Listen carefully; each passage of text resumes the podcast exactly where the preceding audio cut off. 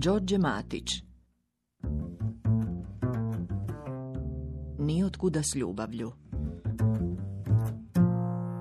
Drugi dio. Zar je prošlo toliko?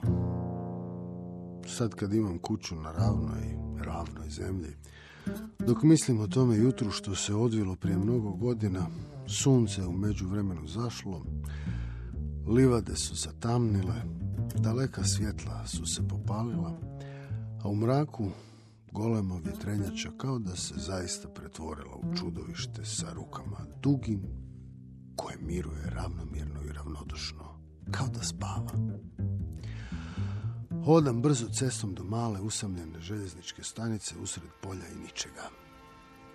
Penjem se na pust, mutno osvjetljen peron i čekam nervozno svoj lokalni noćni vlak da me odveze u predgrađe.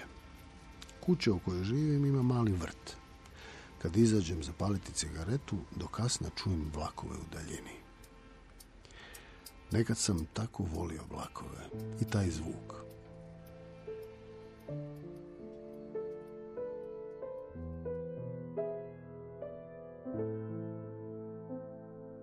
Maša, javite se Kolji, evo vam broj. On je pijanist, odličan, vidjet ćete.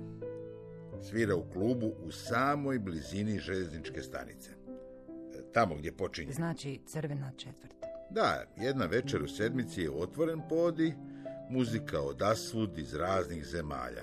Ostale večeri džaz. Maša se jedva uzdrži da se ne nasmije naglas od užitka. Od načina kako je rekao ovako, džaz. Novi svijet koji je Maša nekad obožavala i kojem je stremila kao posljednjem, krajnjem ispunjenju i najvažnijoj točki na svijetu, granici gdje počinje raj i dovršenost puta, gdje je sve danas, a ništa nije jučer, gdje je sutra beskonačno. Taj je svijet stao u jednu riječ. Jazz. Široko, sporo, bez žurbe izgovoreno. Kako je čitav taj svijet izgovarao njen tata Silvije Cohen, saksofonist u velikom orkestru radio televizije. Stari muzikant, džezer još s plesnjaka iz 50-ih, iz glazbenjaka i tucmana, koji je od djetinstva puštao ploče s najljepšim omotima, dok ih je gospođa Sonja, njegova žena, bivša balerina ansambla koja pati od artritisa i trajno ljutita, prisluškivala ljubomorno iza zatvorenih vrata.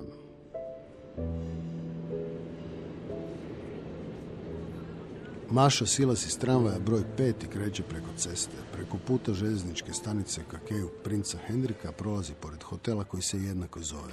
Prije nego zamakne u malu ulicu prema klubu gdje je čeka kolja. Maša Koen misli na vjetar. Ovdje udari vjetar po ravnoj zemlji u rano proljeće ispod najnižih oblaka koji dodiruju zemlju na horizontu i plavo je nebo po kojem plove neuhvatljivi oblaci debeljuškasti rašireni kao platno pokidano u krpe, rasuti kao mali dimovi nad tamno crvenom ciglom kuća. Kad se tako dogodi, onda čovjek hoće se ići s pameti. Nema se gdje sakriti, sve je daleko i strašno da je makar neko brdo, makar i manje, borovi, da se čovjek skloni na nizbrdici guste šume. Nemirno se smiju ljudi ovdje. Jetko se smješkaju, gledaju te u oči kao da kažu tu si mislio dakle da ćeš se smiriti, da ćeš ovdje naći umir živaca. E, pa nećeš. Mi svi znamo da je ovako kako jest u rano proljeće i čuvamo to kao tajnu.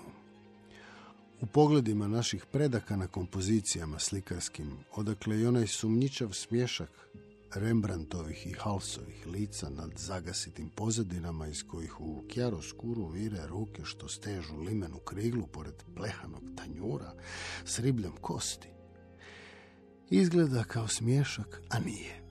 Izgleda kao ozbiljno lice, a nije. Oni su znali ovo isto što mi znamo. Vi niste znali kad ste dolazili.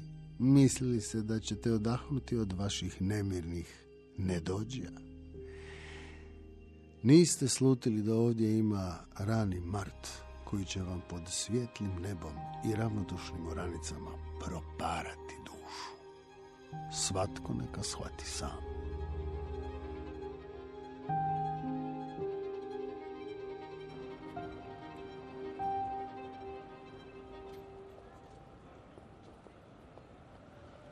Tražeći tragove svojih zemljaka, živih i davnih, mrtvih, gledajući da nađem njihove tragove, ja sam našao druge linije i stope, točke spoznaje i saznanja i napravio svoju mapu ove zemlje, kartografiju po kojoj ću se moći kretati stvarnim putovima. U Hagu sam čekao pred ambasadom na francusku vizu. Sa mnom u redu je i knez. Opet smo se našli. Pa batice, prijatelju, batice, pa gde šta si radiš? mi? Mua, mua, mua. Čime se baviš? Ma, ništa, valjam neku gudru tamo. On je čovjek čovjek. No u njemu su i neki skriveni putovi u kojima se skriva gotovo nevina ljudskost. Prije nego se upali onaj drugi, naviknuti, kojem puls ne bi preskočio na ispitivanju, onaj koji bi prevario svaki poligraf. Od takve razorne suprotnosti u jednoj duši i jednom biću ne može se gaziti zemljom sigurno i na dugu stazu. Opušten je i zabavlja me pričama o tome kako treba zatresti poker aparat da dadne pravu kombinaciju. Kako se isključi iz struje pa da iz njega poteče lavina kovanica. Počnu da frceju kovanice, a ono na Dobili smo vize.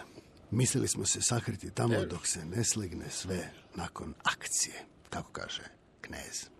Otići u sretnu Francusku. Piti bužole superior ili cru. Kako je to mjesto gdje se sorta vina zove Saint-Amour. To mora da je sretna zemlja. Ići ćemo i sakriti se u provinciju, u vinograde, jesti smrdljive sireve, pušiti jake cigarete bez filtera.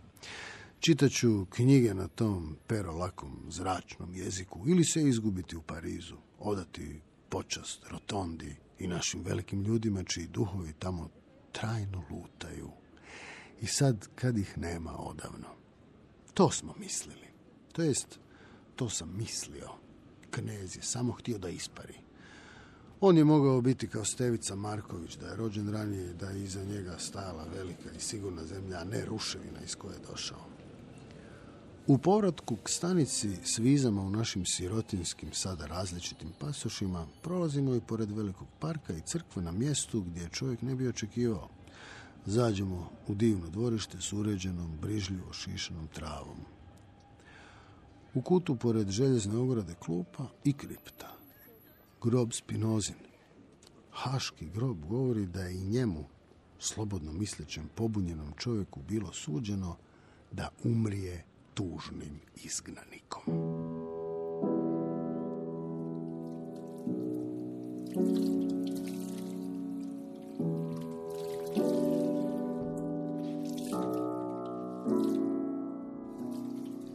Putujem uskoro, Maša, u Pariz. A znate, u redu za vize bila su dvojica vaših sunarodnjaka, mislim. Jedan ogroman, smijao se čitavo vrijeme dok je govorio. Drugi je slušao zabrinuto. Evo, upravo ovako je gledao kako vi gledate mene sada. Aj da. Eto, na stranu. I oni bi u Pariz. Taj grad nama suđen izgleda. No, no, no. Što, što je sad? A ne brinite. Ne brinite toliko, Maša. To je tako. Ići nam je kad zove. Slava Bogu, mi barem možemo sad svi preko granica. Maša šuti. Okrenula mu je leđa i briše krpom po kuhinskom stolu. Starac je prosuo nešto opet i ona odsutno skuplja mrlje s plastičnog stolnjaka na kom je jedina dekoracija crvena ruža u staklenoj pivskoj boci. Ruke ga izdaju u zadnje vrijeme sve češće i ona zna zašto ide u Pariz, zašto baš tamo. Naši su bježali iz Pariza da makar umru kod kuće. Rusi su bježali od kuće da umru u Parizu.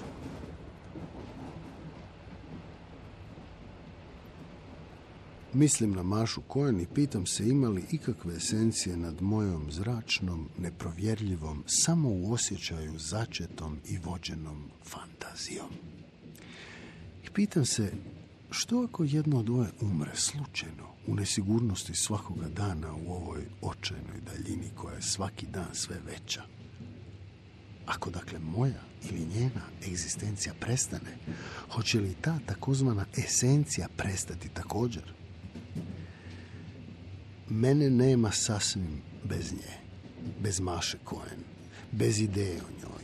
A ona, iako ne zna što mi znači i predstavlja, ne zna ni da sam joj blizu, ne zna ni da i njena egzistencija ovisi o mojoj misli o njoj i o tome da je na drugoj višoj ravni postojanja držim živu i držim živim sve što ona predstavlja samim činom misli, već time što mislim o njoj.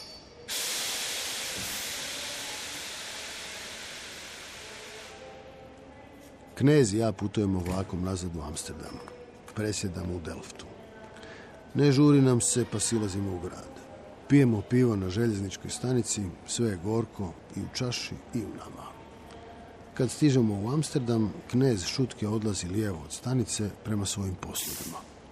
Ja za svojim.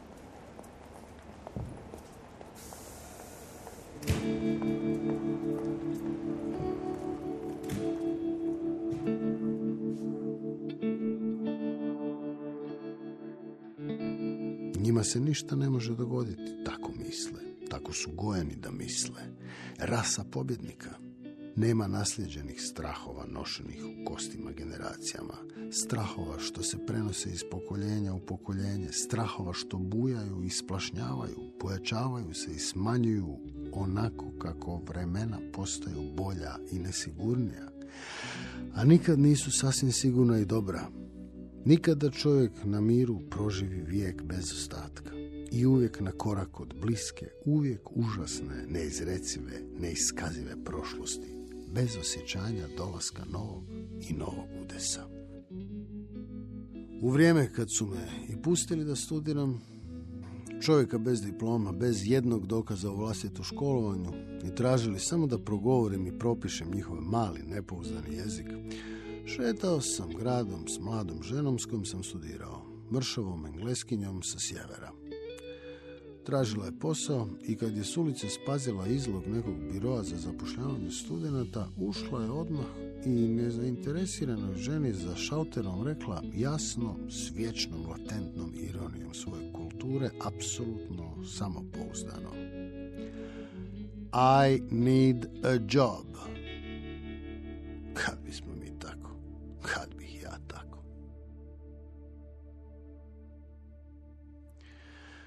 Našao sam i ovakav posao na kraju, naravno. I ne jedan, svu silu poslova. Svi su bili pošteni i svaki korak do očaja, svaki dosadniji, prazniji i nevoljniji od drugog. I ja takav od njih. Ja sam godinama radio u pošti, večernju i noćnu smjenu.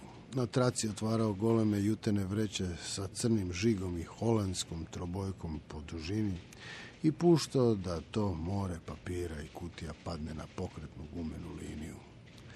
Razvrstavali smo pisma, pakete, tuljce, metarske, sko zna čime unutra.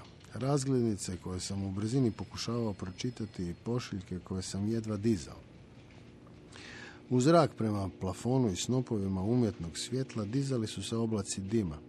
Čitavo smo vrijeme pušili, razvezivali vreće s cigaretom u ustima. Oko mene svaki drugi radnik kolega imao je čik u ustima u stalnoj prašini koja je padala u bezbrojne plastične čaše s kavom iz aparata što je svaki od nas imao pored sebe i pili smo ih na litre da ostanemo budni. Gomilalo se brdo plastičnih čaša u kanti pod neonskim svjetlima goleme hale. U prašini što se podizala u tonama papira i kartona. To je sve moglo planuti učas. Imao sam stalno nadražene oči i škilio satima kad se probudim. Suda sam na svakom poslu nekome išao na živce i nije mi bilo jasno zašto. Ti koji su htjeli, kojima je to bio posao, vidjeli su ono što ja nisam vidio. Vidjeli su da zapravo ne marim da sam tu, da mi je svejedno i da se to vidi tim jače što sam se više pretvarao da radim savjesno i odgovaram pristojno i smijem se s njima u muškim grupama i njihovim šalama. Uvijek bih napravio neku grešku, nešto što se ne smije, iz nemara, odsutnosti ili izazova što me moglo koštati posla i mjesta. I uvijek bi se na mene namjerio neki što su mu dali da upravlja tim malim timovima bjednika. Taj bi me naciljao i ne bi me puštao do kraja. Osjetio sam koliko im smetam, koliko im idem na nerve. Takvi su se redovito smješkali kad bi mi se obraćali i govorili mi s visoka, nekad previše ružne šale, dobro skrivene, izvježbano podmetnuli i ubadali nasitno. Kako sam im samo smetao. A ja nisam nikad znao biti nevidljiv. I zavidio sam kolegama koji su to znali. Najveći dio onih s kojima sam radio bili su stranci ili domaći neškolovan puk. Dio koji nije ničim odavao da pripada zemlji koja uvijek pobjeđuje. Onaj donji dio, nevidljivi, naličje pobjedničke rase.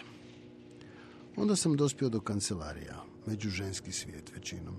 I drugi načini napada i utišanog sitničavog zlobnog pakla. Pritiska neizgovorenog, sa smješkom koji je bijesan, razdraženošću koja kuha u očima, ali nikad ne iskazuje to naglas. Rasa pobjednika. I u ljubavi. Ljudi iz naših nesigurnih, razbijenih krajeva malog samopouzdanja ostaju zatečeni kad shvate kolika je snaga u odriješitosti i riješenosti, da se ne gubi vrijeme suviše na onoga tko donosi išta osim ugode ili makar stabilnosti.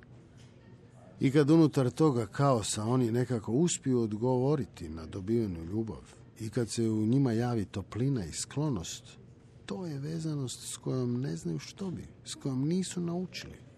Naprotiv, u neredu koji je tamo odakle su došli vlada u svemu, pa tako i u ovome najvažnijem životnom dijelu, činilo se da se silan broj mogućnosti igara, izbjegavanja i zaobilaženja može igrati u vječnoj i neprekidnoj partiji.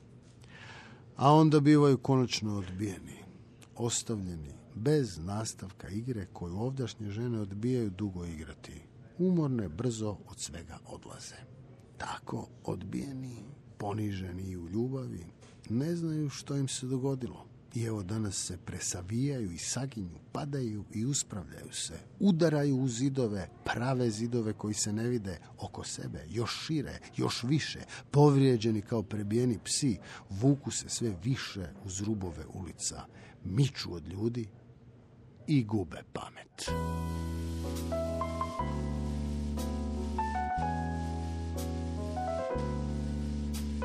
Maša ulazi u Kazablanku. Jazz klub usred ulice s pornografskim dućanima i klubovima za sve vrste ljudskog otpada. Na njoj je najbolja crna haljina što ima. Pazi da ne zakači prašinu sa zidova dok silazi niz par stepenica u klub.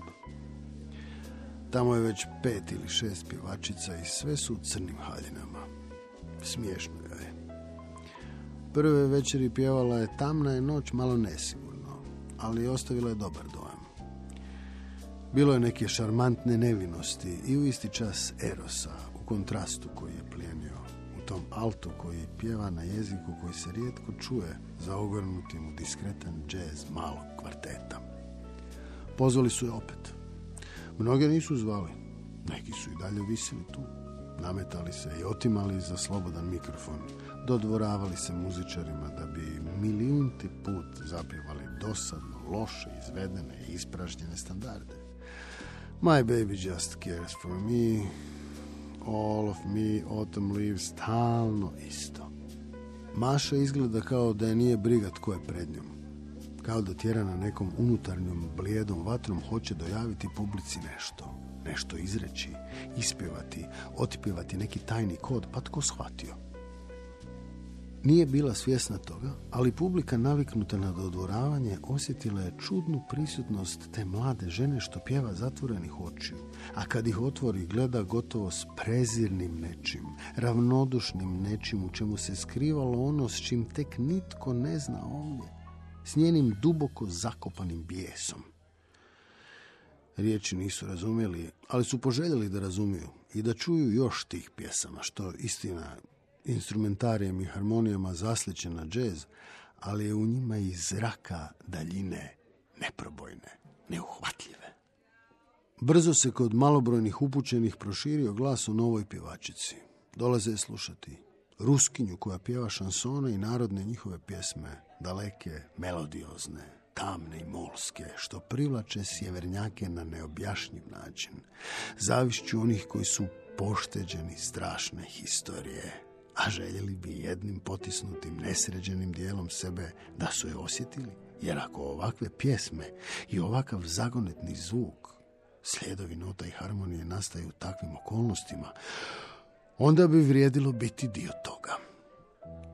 Pjesme što izvodi Maša, mali orkestar oblači u džez i svlači po potrebi, po večeri i atmosferi. Ona tamna je noć u sporom swingu postala je stalni dio repertoara, mali vrhunac čak u njihovom zadnjem setu. Tamna je noć, tek samo metak prozuji, tek vjetar žicama zabruji. Tužno titraju zvijezde. Maša ostaje vjerna napisanim riječima i pjeva u muškom rodu. Nitko to ne primjećuje u sali, ali ona ostaje pri tome, poštujući i nesvjesno u svojoj dubini i u svakom trenu ono što nitko među ovim sretnim ljudima za stolovima i oko šanka, nitko od njih iz ove sretne zemlje također ne zna ne izreci u skupocjenost, nepojmljivu cijenu tih riječi i stihova. U Kazablanci stvara se mala stalna publika koja dolazi zbog maše. Kolja je sve bljeđi. Onako kako raste strašna navika koja se od njegovog dobrog crnog sakoa i čiste bijele košulje ne vidi. On rijetko skida sako, a kad ga skine ne podvrće nikad rukave košulje. Zna ona zašto, ali ne pita i pokušava ne misliti o tome. Umjesto toga pjeva s njime i prije i poslije nastupa, ponavlja kao učenica, marljivo i sve sigurnije. Svakim nastupom, korak po korak, Maša je bolja, a da to i ne primjećuje. Kako raste iskustvo, tako saznaje i upoznaje svoje ograničenja i kao mnogi muzičari od njih pravi vrline. Ona ne intonira glasno i nikad ne ispjevava na kraju linije, ne izvodi trikove. Kod nje nema dugih nota ni oktavskih skokova u kulminacijama. Fraze su kratke i sigurne, bez pretjerivanja i ukrasa.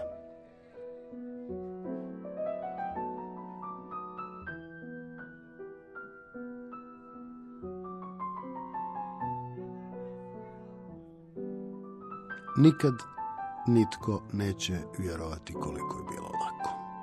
Kako je jednostavno bilo ući u centralnu biblioteku, provući se u dva narančasta radnička kombinezona i dvije kante s četkama, do podruma gdje se čuvaju rijetke knjige.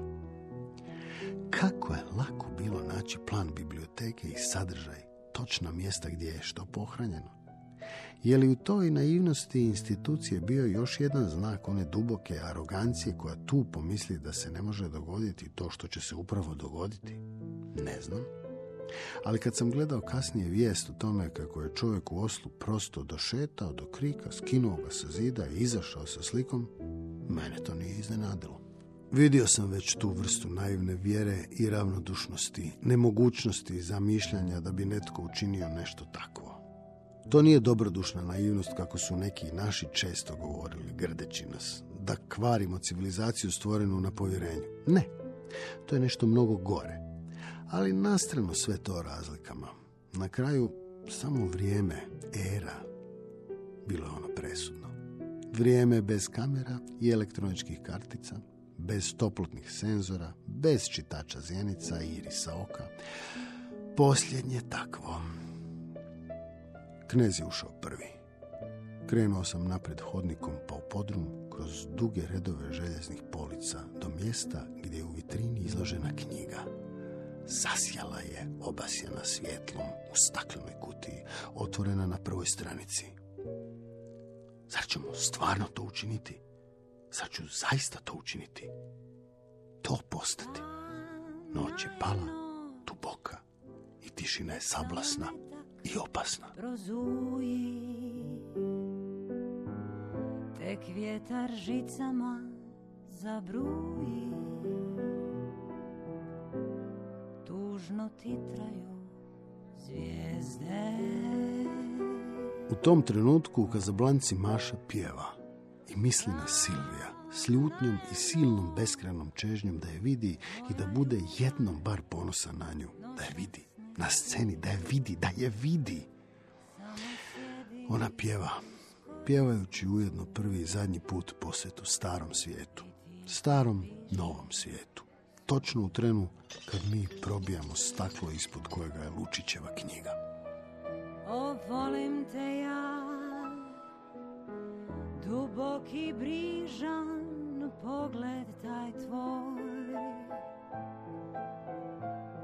O, ljubim te ja U snama žednim od strasti Vidim na jednom sasvim jasno, iako je mrak, izvana je dovoljno svjetla što dopire kroz premrežene prozore da vidim napokon to što me preko unutarnjeg rasula i neugasle jedne želje, evo u materijalu, u papiru povezano i uvezeno zove preko vjekova.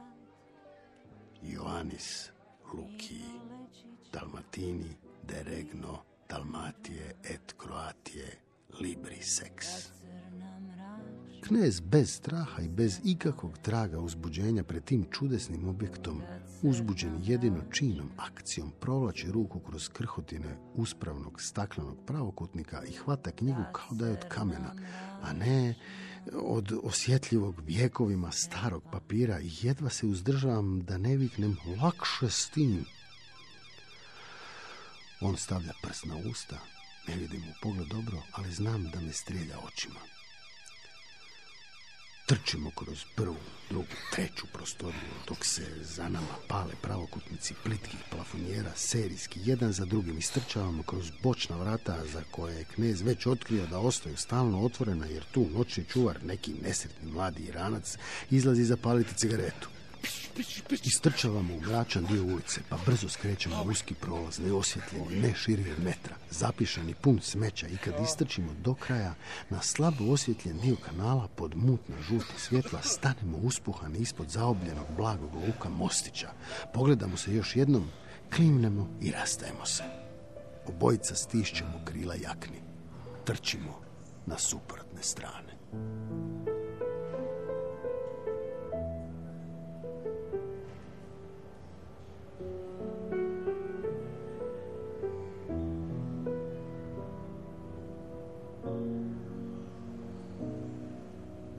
U današnjoj emisiji slušali ste drugi dio romana Nijotkuda s ljubavlju, Đorđa Matića.